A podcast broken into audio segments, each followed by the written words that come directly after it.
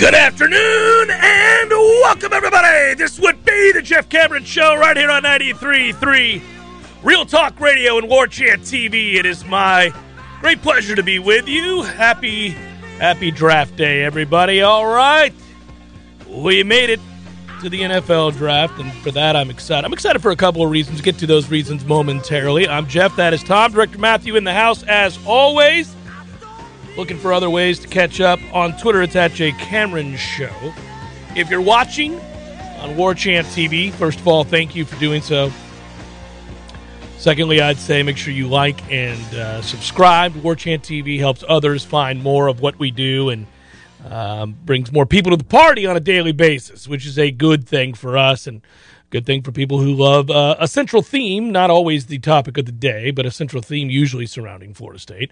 And some of that will happen again today. Actually, something that impacts Florida State and all college football teams in general these days, of course, is transfer portal activity and, of course, also name, image, likeness. Joining me on the program to talk about that today at 1:30, our good friend and outstanding talent, David Hale, who joins us at bottom of the hour, 1:30. He'll come on, and that will be via the StreamYard link. So if you're watching the show, you'll get to see David pop up there on your video screen and have our usual long-form discussion.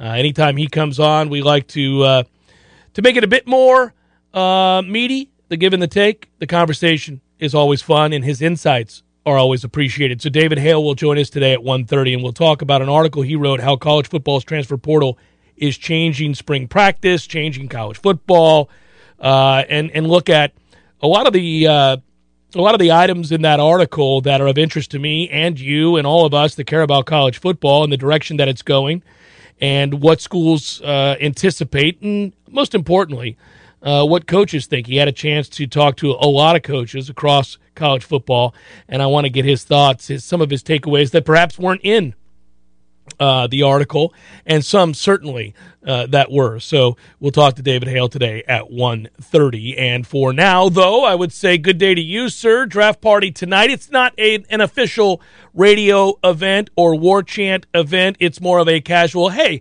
we're going to go watch the draft at Bumpa's. Swing on by if you're feeling it. We always do. We always have a good time there. We always enjoy ourselves. The food's delicious. They are great sponsors of the Jeff Cameron Show and have been for a long time.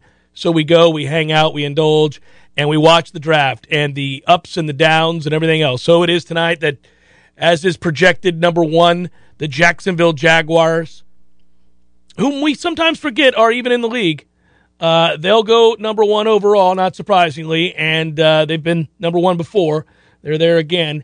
And they get the opportunity to take Trayvon Walker, it looks like, at defensive end for Georgia, according to many. Maybe not. I don't know. It's all over the map right now with the last of the projected NFL first-round selections, mocks, if you will, that are out there. There are a lot of them.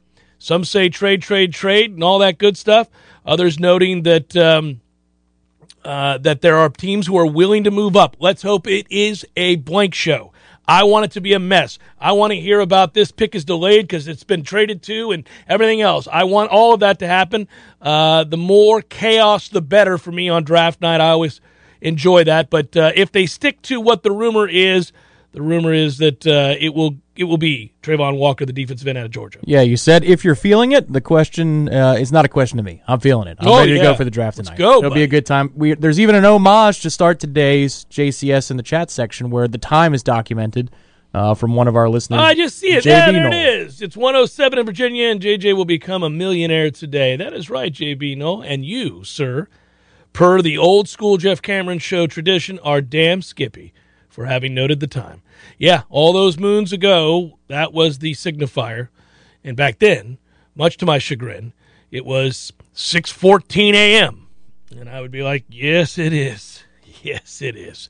And your host has slept very little. 5 hours ago, I was in the middle of a pool game or a darts game. I was playing darts, in all likelihood. It was 4 hours ago, I was in the middle of a dart game. This is how that used to be 23 years ago, 22 years ago, yeah. Top 10 pick, what do you think? For Jermaine Johnson. I'm rooting for it. You know, they I've seen as many as three or four of the many mocks that I've looked at that, in fact, did have him as a top 10 pick. I've seen him as high as number 4 to the Jets if they were to steer clear of Sauce Gardner with that 4th pick. I don't know. The Giants were rumored maybe with one of their 2 picks also to be looking at Jermaine Johnson. I don't think they would pick him at 5. I think that would be Evan Neal if he's on the board at that point. But, yeah, there's a possibility because they do like defensive end, and they pick again at, I think, 7. So if that's true, if Thibodeau's off the board at that point, obviously I already began the show with the began the draft by noting the first 2 picks are – defensive ends, Trayvon Walker from Georgia, and then Aidan Hutchinson from Michigan. So 2 of the big-time defensive ends would be off the board. Then that leaves Thibodeaux, and then Jermaine Johnson. Thibodeaux is obviously more well thought of, I think, than Jermaine Johnson. But he didn't do himself any favors. Yep, depends on the franchise. That's correct. Because Jermaine could go before Thibodeaux, and it wouldn't be that much of a shocker. It's about a coin flip at this point, I'd say. Which tells you how far up the ladder Jermaine Johnson has climbed from the time he enrolled at Florida State to tonight's draft. Because preseason football, it was well thought that Kayvon Thibodeaux was going to be the number 1 pick in the draft. Most people thought Kayvon was going to be the guy. Just a dynamic player. Had a great season. He was coming off a great season. There were high expectations at Oregon for the season that was. Obviously, it started well enough, even though he didn't play in the game. If I remember correctly, that upset over Ohio State, he was hurt. But they, you know, you thought about the way their season started compared to the way it ended. But he kind of got knocked a little bit about effort and about commitment and about focus. And those aren't things that make people feel at ease when they're about to spend millions and millions of dollars on a prospect to change their franchise's fortune. And or those the Giants have stunk for a while now, and they've got to get it right. And so I don't know if they feel like beyond the physical, which, you know, in Thibodeau's case, 6'5", 240, 245, you know, obviously the quickness to go along with it. But then from there, you know, if you look at the productivity from this year, Jermaine Johnson, he's 6'5", 255. He's the same. I mean, he was a more productive player. That's interesting. Yeah, to me, I think a lot of the Thibodeaux stuff is overblown. I think he's going to be a good player. I do too. But that doesn't mean I'm not rooting for Jermaine Johnson to go higher in the draft. The higher he goes, the better it is for Florida State, and the better it is for somebody who cares about Florida State. So it's a win-win all the way around the earlier he goes. I don't think he's going to fall much beyond. Let's say he doesn't go in the top 10, which, you know, that's entirely possible. It wouldn't even be shocking if he didn't. But I don't think he'll get past the Texans at 13 if they're drafting, and they're said to be highly focused on a defensive end. So I don't think he'd fall beyond the Texans, and they drafted 13. Yeah, when we first started talking about this, and this was, I think, February, that really in earnest we begun a discussion about the draft, I always said it was very helpful for Jermaine's purposes that you've got teams with multiple picks in the top 15. Yeah. That moves him up the board automatically. And so as long as the Jets or the Giants don't trade one of their picks, I think Jermaine's in really, really good shape to go top 10 tonight. But if one of, you know, if they parlay that because they want a first-round pick next year or something like that, where there's a better quarterback draft upcoming than there is tonight, you could see some teams that want trench depth trade with teams that want a quarterback next year. And I wouldn't be shocked if that happened. Yeah, but, well, that's why I'm so intrigued. I mean, it could be, if we're solely focused on our interest in Jermaine Johnson doing well, I'm really rooting for this guy. I just want you to know we are very fortunate in the job that we have. We get the opportunity to talk to players and coaches up close and personal on a regular basis. And just like at your job, those of you out there listening, there are people at your workplace that you like, new employees that come and go. Some you like, some you don't, some you're interested in, some you're not, some you're indifferent about, some you hate. Whatever it might be. That's true of our workplace, too, both within the company, of course, in general speaking, like, you know, the field of journalism and or entertainment. There's no hate. Oh, no, I don't mean at Warchant. I'm talking, you know what I mean. I'm not saying 93.3 or Warchant. I'm saying, like, just in general, the people we encounter that work in this field, right? The point would be every now and then you meet a kid or young man, and you're just blown away immediately. You're just... It's like, oh, my God, this guy hit it out the park. Director Matthew, we love you. And that's Jermaine Johnson. The second I met him, the second we talked to him, every subsequent time, we watched him in practice, obviously, for all that got to see him in the games. But then you talk to him before and after the season, talk to him about, you know, preparation, you talk to him about workouts, you talk about football, you talk about his life, you talk about perspective. This is a kid that had it all the way around. And, you know, we were told, Coach Papuchas told us at the luncheon, told me specifically, you know, Jermaine was a guy that when the light bulb came on, and it probably was the moment he decided to come to Florida State, leave Georgia for this opportunity. I'm not saying because he came here. I'm saying this is a kid who suddenly was in a position to take his skill set very, very seriously with the understanding that there is a hell of an opportunity here, and I have to make the best of this. I have to do what's best for me, and that is not just about physically getting stronger, understanding the game more. These are things that all football players have to do. But I have to take on more responsibility to show that I can be a leader and to show that I have great perspective. So somebody pointed out in the chat about the interview process. Well, there's no question that once they got a good look at him in person, they could see physically he is the real deal. But then when they got a chance to talk to him, they learned what we learned, early in the year. And that is an incredibly mature kid who takes all of this very, very seriously and is willing to take on the responsibility that comes with being an elite player. And from what we can see, he's just a good guy, too, because I can speak to a personal story around the holidays where he's at a place, doesn't advertise with us, but it's got a midway, playing some games, right? He's playing some games on his own with a friend. And a friend of mine has a couple of kids who love Florida State football. Right. I wanted to go take a picture with him. And my friend said, go ahead, come on. I said, yeah, it probably will work. I didn't play intermediary at all. I just watched it happen. He could not have been more gracious, could not have spent more time.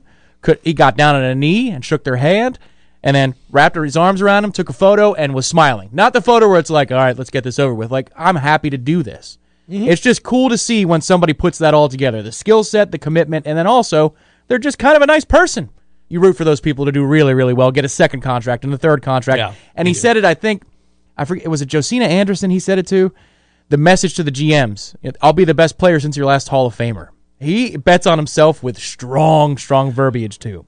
I think it's because not only does he understand he's a good football player and he's got a lot of what for that he brings to the table in addition to unique talents, but his work ethic, he likes it. He embraces what is required of somebody who would be drafted in this spot. He embraces that I got to get up and I got to put myself in the best position to succeed each and every day.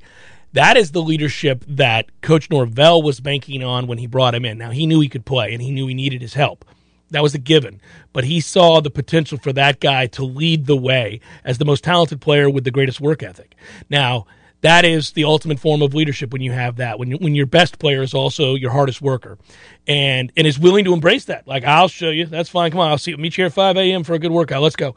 That's huge. So what GM that does that interview doesn't go, okay, he may not be a Hall of Famer. Who knows? We'll see. And I like that he's that kind of confident. But I know I'm going to get a kid that even when I give him the money, he's going to work his ass off because he understands the importance and the responsibility. It's Jeff Cameron Show, 93.3 Real Talk Radio and Warchant TV. Passion, drive, and patience. The formula for winning championships is also what keeps your ride or die alive. eBay Motors has everything you need to maintain your vehicle and level it up to peak performance. Superchargers, roof racks, exhaust kits, LED headlights, and more. Whether you're into speed, power, or style, eBay Motors has you covered. With over 122 million parts for your number one ride or die, you'll always find exactly what you're looking for. And with eBay Guaranteed Fit, your part is guaranteed to fit your ride every time or your money back guaranteed. Because with eBay Motors, you're burning rubber, not cash.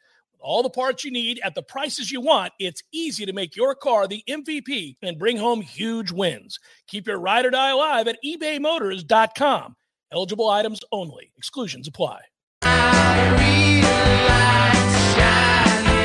Jeff Cameron Show, 93.3 Real Talk Radio, Warchant TV, bottom of the hour. David Hale, ESPN.com, going to join us. Very short segment here, so we make enough room to make sure that David and I can have a pleasant and lengthy conversation. Well, as long as we need it to be, but we just need to have the ability to navigate all of that. If I said to you, of these particular players at the position, who do you want? Traylon Burks, Arkansas, wide receiver, 6'3", 225, mismatch receiver. Just such a big, strong kid. No blazing speed. Then again, there have been plenty of guys with that size and the physical tools to overcome that, which is obviously there's a competitive fire, there's a strength factor, there's a body type, there's all those things to win the one-on-one battles, to go up and do like an Anquan Bolden did for a very long time. Do you want Garrett Wilson, Ohio State? Ohio State, of course, has a gazillion very good wide receivers. He was one of them, he and Chris Olave. A smaller receiver, very, very after the catch kind of superstar. If he's even, he's gone. He's leaving. That's it. So there's that. He can get better if there's a knock in route running. That is one of them. Jameson Williams, who I love and think is the guy that if somehow, some way that joker fell down to Tampa Bay, I am all in. 6'2", 195, crazy athletic, only being knocked because of injury, will be fine. I'd take him. I think you'd have to trade up to get him, but it might be to like 15. Yeah. And if you could, that'd be great, because you got to start planning for life after Brady. I mean, with that new contract reworking of how it frees up money for the cap this year, Brady's not coming back. This is it. This is it. Yeah, this is it. Basically, it's been said. When Jason Light was asked, are you talking extension? And he says, no. That tells you that this is it. So you've got to start drafting players for post-Brady. That might help you now, but will definitely help you later. And Jameson Williams would be, of those choices so far you've given, my first choice, but I don't know that wide receiver is the first position I would attack. Well, I just want one of these guys to fall. I mean, if Chris Olave fell that far, even better. I mean, that's a no-brainer. Even to 15, you start making phone calls. Yeah, you're like, really? This guy's still here? Let's do that. Let's go ahead and do that. I'm just curious. It's a great and deep position. I just named four that could go easily in the first round.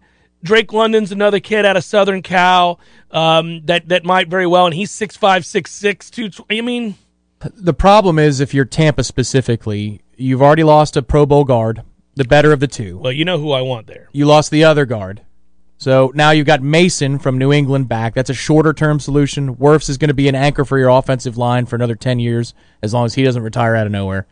Ryan Jensen is only around for another year or two. They like the kid they drafted last season. I forget if it was Iowa or where, as a center.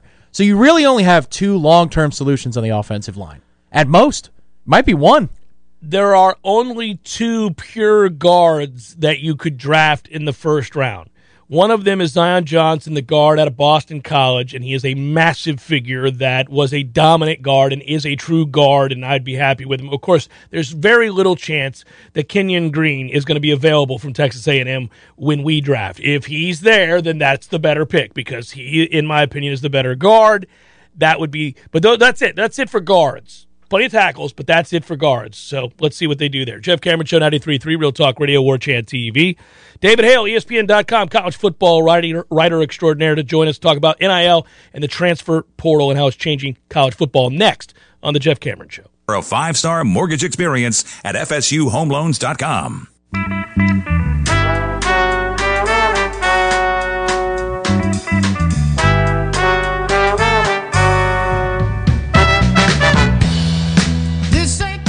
Jeff Cameron Show, 93.3 Real Talk Radio, Warchant TV. Great to be with you. As I said before, happy draft day, everybody. We'll get there together and have fun tonight. Bumpa's Local 349, Capitol Circle, if you're wondering where that is. And we will be there, Tom. What time you think? Around 7:45, 7:30? Draft starts at 8-ish, right? Yeah, I mean, 7:30 is a fair ballpark, I'd say. Depends. I mean, there's golf to be played, Tom. Yeah, I suppose there is. I see him. There he is. Look at that. I get the smile. I see my man David Hale. He is a tremendous writer and works for ESPN.com, and you can read all of his college football stuff there and see him bounce around all over, really. Now he joins us on the show. Hello, David. How are you, buddy? I'm well, sir.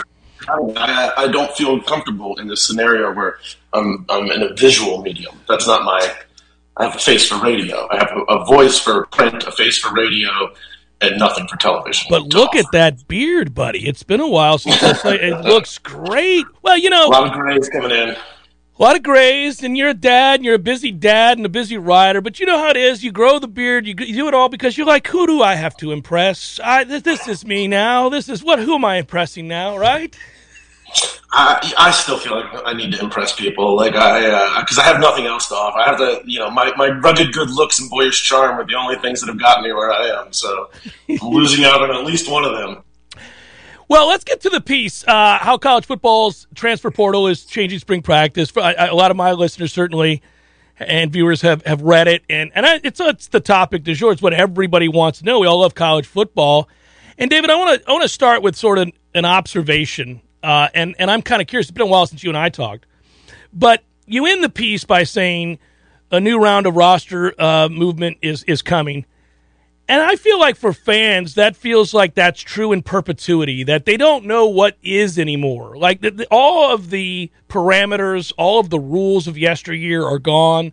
All of the methodologies have changed. What's possible has changed. But also, trying to, and the coaches talk about it in this piece, re-recruiting your own roster, worrying about a guy putting his name in the middle of a season and so that they can get there in time for the – it's crazy town in college football right now. And I want to know, do you hear from the college football fan what I seem to sense, which is, where's my sport? What is happening to the sport I once loved? Fair or not, that just feels like what I'm getting back is this vibe of, we already have pro sports. I don't want this.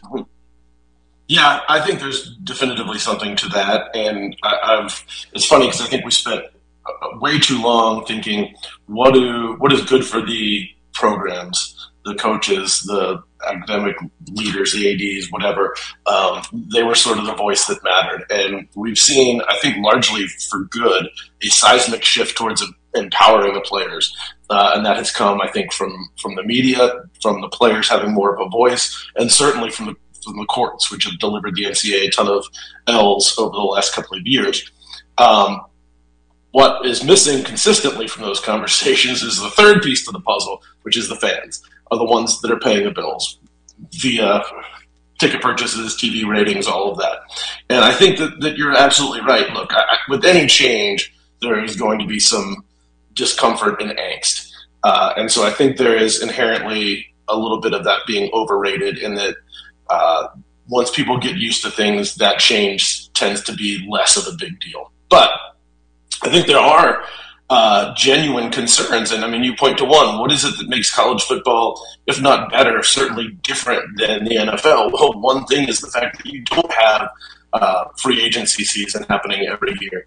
I think there is, I've covered professional sports too, and I think there's a genuine difference in the investment that fans make in their players for a lot of reasons. But I think number one, because it's guys who are going to the school that they went to, sitting in the same classrooms that they sat into, going to the same, bars out on Tennessee Street that they went to.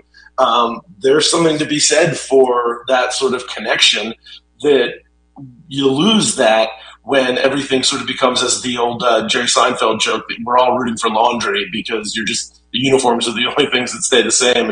And I guess even if you're Oregon, that's not even true. So I think that you lose something. There's definitely something that is being lost here. And I think the two questions that you need to ask are, one, are we gaining something that is more important than what is being lost? And B, is there any alternative to it anyway? Or are we beating our heads against a wall for something that is now, the toothpaste is out of the tube, the bell has been rung, et cetera, et cetera?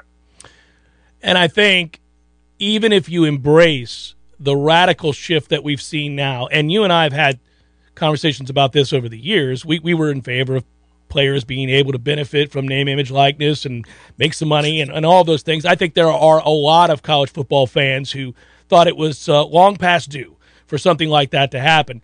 I think the fear stems from there doesn't seem to be a regulatory group coming to save the day anytime soon because the NCAA is impotent and has put their hands up and lost in court as we knew they would. And as seemingly has always been the case, the NCAA did never get out in front of what was coming. And because they didn't, it feels like to a lot of us and a lot of college football fans, this is a free-for-all. Anybody can do whatever the hell they want to do. And how do you change that? because the coaches in your piece quoted, David, they don't seem to have, I mean, they've got suggestions, but they don't believe there's anybody coming to specifically lay down guidelines and rules to be adhered to by these schools anytime soon. No, there's not. Frankly, there's not. And this is the NCAA's undoing. First of all, let's just be very clear. And this is one of the things that is really frustrating me about the conversations that we're having around a lot of the changes, the transfer portal, NIL, and there are definitively bad consequences to this. And I don't know who would argue that. But those bad consequences were inevitable, and the NCAA, I think you can, an optimist or somebody who wants to believe the NCAA is genuinely attempts to be a benevolent organization, just were their hands were tied. I would argue they made that choice on their own too. Or I think if you want to believe the NCAA is not so benevolent, that they're glad to see this happen, because now they can say, look, we told you so. We gave the players a little bit of power, and look what it's done to our sport. There's a little bit of that conversation going on. But the fact of the matter is, ain't nobody doing anything about it. And you talk to folks in college football and leadership in college football, and they've said the NCAA is effectively a non-entity when it comes to regulation now. They are so afraid of being sued for an antitrust violation that would effectively end amateurism altogether. I would argue we're pretty much knocking at that door right now anyway, so what does it matter? And B, the federal government could certainly step in some capacity, but I don't think there's a lot of enthusiasm for doing that when there are much bigger fish to fry at that level. And certainly you don't see a lot of congressmen getting on the same page about anything right now, let alone something as ancillary as this. And, even if they were to do this, I don't think that anything that comes down from them is necessarily going to be the things that college football fans or leadership likes. I mean, read Justice Kavanaugh's opinion in the Alston case. That's probably what mainstream Washington, D.C. federal government is going to be looking at from a legal standpoint. And the answer there is like, amateurism doesn't work. We can't have it like this anymore. So that's the answer right now. So I want to read an excerpt and then ask you a question. This is from the story, David. The addition came on the heels of stern comments from Saban about the current transfer marketplace, which, when aided by lax restrictions on name, image, and likeness, has created a de facto free agency that Saban deemed, quote, unsustainable. Do all or almost all of the coaches you talk to share that viewpoint? Yeah, everyone. I don't think anyone wants to be, or at least will vocally say, I want to be in this current scenario. Now, there are certainly coaches and programs that are doing a better job of navigating these waters, and Saban is on that list. I mean, Saban can sit there and decry this situation all he wants, and he's not necessarily wrong, but you can also make the case that no program has benefited more from it than Alabama and Nick Saban. I mean, he's got a laundry list of guys just this year that I think are going to make his team a whole hell of a lot better that he has, largely because of NIL and the transfer portal. And we're certainly seeing that at the high school recruiting level with what Texas A&M is doing. We're seeing that in the transfer market constantly. Lane Kiffin, I think, has done a wonderful job with it. I don't know that if you pegged down Jimbo or Lane or Saban and said, like, do you like this? Is this the way you want to do business? I'm not sure they'd say yes. They'd probably be maybe a little less vocal than Saban was. But at the end of the day, like, the rules are what they are, which is effectively that there are none. And there are programs that are poised to take advantage of that situation. There are programs, I think you could probably put Clemson a little bit in this conversation of saying, like, I don't like this and I'm not going to do it that way unless I absolutely have to. And then there's programs that I think would love to that just don't have the resources to do it. So, there was an interesting article, and I'm going to forget who wrote it, so I apologize, but I think it was in just kill me because I can't remember any of this. But basically it said, show me a team who is doing poorly in this modern era, and it was probably a team that was doing poorly before all of this too. Largely you have the teams that were successful are staying successful in this marketplace, and the teams that weren't aren't. So a little bit of it is sort of splitting hairs, but I don't think anybody likes the way that business is being done. And I'm not even sure when you start talking to the players how much they like the feeling of, like, constantly having to be worried about, is there a better opportunity out there for me? And I don't know that like a guy like DJ Uyunglele would sit there and say this specifically, because I don't think he wants to make any excuses, but you look at sort of the burden that was on his shoulders last year with the national television deal and being one of the first true faces of NIL, and he hadn't really proven himself yet. And then he went out on the field and looked really bad, and I think it's hard to separate all of those things. So we have put a lot on the players. On the other hand, like what again is the alternative? Were we better in a situation? Fans might have been better, coaches might have been better, but I still don't think the players were in a better place before all of this. And so it's hard to ignore that. Yeah, I almost want to cut to the chase and ask you to project, knowing what you do and as much as you've written, followed, and educated yourself over the years on this process, what happens 2, 3, 4 years down the road? Do we get some of what you talked about in the article, or at least what coaches alluded to, which is this idea, you know, we just got done covering spring football, for example, of course, and the entirety of that spring football camp, beyond looking at players that are improving and which players came in and how to lend context to my audience about what Florida State looks like here, here, and here. Basically, we were writing something and talking about something on a daily basis that you wrote about, which is that, okay, this kid's not winning the job. Are they going to have to re-recruit him, or is he as good as gone? That's all of spring now for all of these coaches. It's this idea that, and I'll quote from your article here, the result is that the winter is as much about recruiting your own roster as it is recruiting high school talent, coaches say, and the spring is constant guessing game as to who will endure a spot down the depth chart and who will just walk away if they don't win the job. I added that last part. That's what we were sitting there doing now. That's what everybody does when they cover college football now, is if you're at a spring practice, you're like, oh, that guy's going to win the starting corner's job. Well, dude behind him or behind him is a redshirt junior. Peace. He's gone. There's no chance he sticks around here. Is something going to change in terms of the timing of, or how to handle that, in which they change the dates by which players can freely move?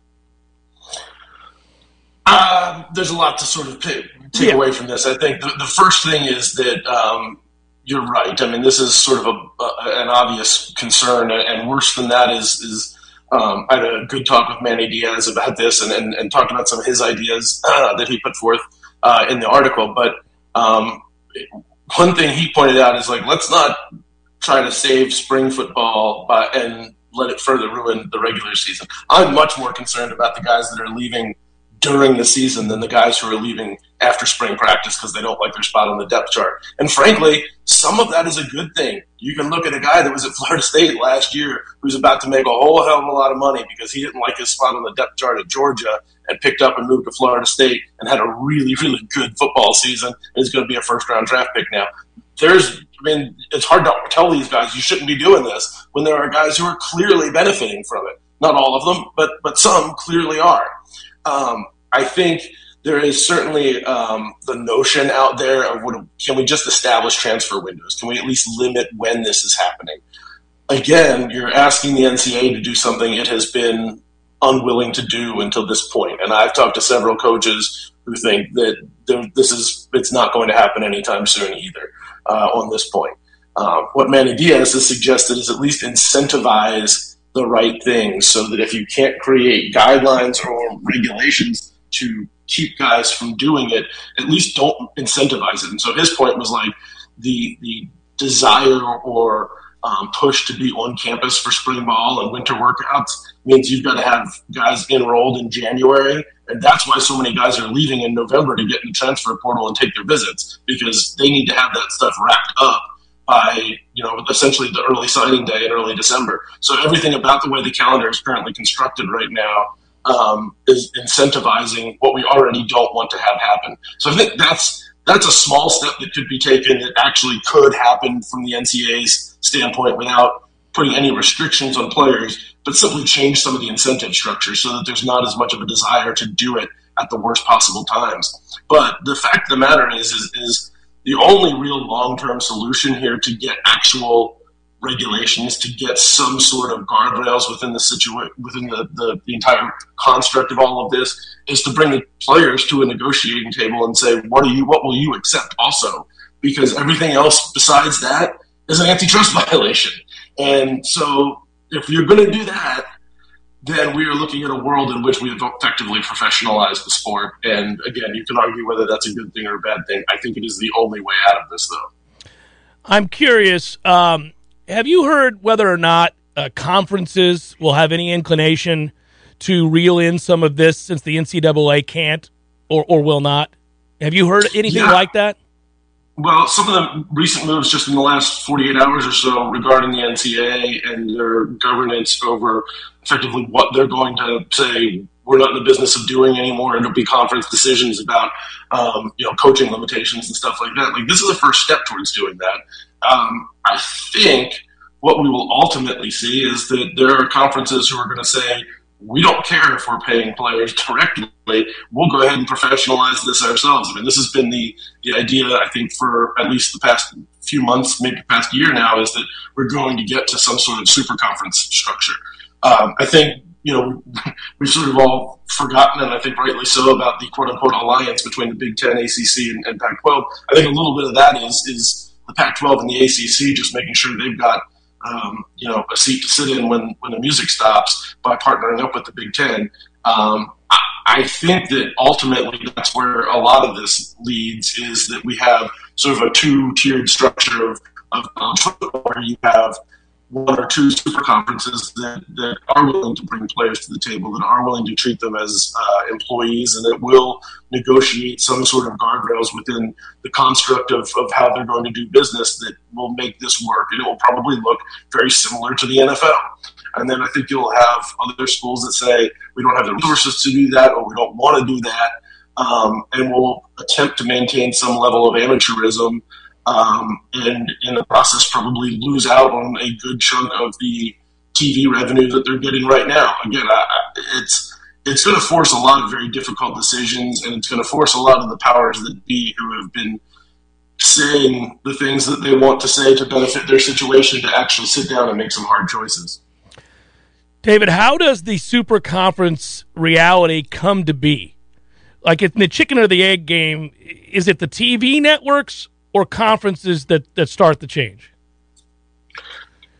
I think it's the conferences, probably, more than anything. I think, frankly, it's the SEC. What you have, certainly with adding Oklahoma and Texas, was what a lot of people thought was a first step in that direction. I mean, frankly, if you look at the financial structure and what the projections are over the next 10 years, we're living in two absolute different realities with what the Big Ten and the SEC are able to create in revenue, what everybody else is able to do. At some point, right now, the ACC is being saved by a grant of rights deal that runs through the mid-2030s. But every year that passes, the value of that grant of rights deal goes down, and the amount of money that you could make, the share of money that you could make in the SEC versus what you're making in the ACC goes up. So just do the math. This is not sustainable over the long term. Eventually, I've heard rumblings that maybe there becomes some class action lawsuits against these grant of rights agreements in the first place, and schools trying to get out of them early. It's always, everything's possible, just what the price tag is. And frankly, eventually, the price tag is going to become affordable enough, relatively speaking, that I think the levee breaks and it starts to happen. And I don't know when that happens. My guess is if it's 10 years from now, that's probably the long end of this timeline. My guess is it might be something sooner than that. I'm curious. You've got great insight and have done a great job of covering the ACC for a very long time, and that includes Clemson, obviously. How pissed off are your Clemson contacts, for example, as far as the grant of rights deal goes? Well, I mean, look, this is. I think there's everybody that's a little pissed off about it. But here's the thing: I've sat down with a lot of leadership in the ACC, including at Clemson, who said, like, "Look, we've done our homework on this, and frankly, what we're being paid by ESPN and others right now is not that far off from what the ACC's true value is relative to its peers." The problem is partially that deal can't be changed anytime in the near future, and networks like ESPN have zero incentive to change it, barring some sort of large-scale change in the membership of the ACC. But the flip side of that problem, too, is that Clemson has essentially been the only program carrying the flag. And until Florida State and Miami are playing like earners again, or until Notre Dame joins the league, or until some other shift changes that shifts the value of the ACC, you could end the grant of rights tomorrow, and it wouldn't change what the ACC's value is very much. I think what it would do is allow schools like FSU, Miami, Clemson, North Carolina to start looking to see if the grass is greener in other pastures, and I think that's certainly something that is on the mind of fans. I think right now, again, the relative price tag is too high, but genuinely every day that passes, that price tag gets a little lower. The grass is most assuredly greener, David. The grass ain't even green on the ACC side. Actually, we're talking about yellow versus green. It's yellow and limp, and it's patchy. It's just not good, David. I see it all the time. That's what my lawn looks like, too. So not much. It's hard work keeping those lawns up. This is part one. We'll do part two down the line. My brother, I always appreciate the conversation. It's great to see your face. The beard looks good. And I look forward to seeing you at the ACC kickoff soon enough, brother. Be good, man. All right, man. Thanks for having me. Absolutely.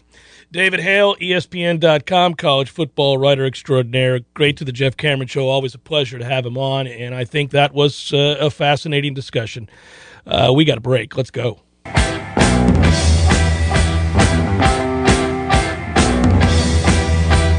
Jeff Cameron Show, 93.3 Real Talk Radio, Warchant TV. Thanks, David Hale.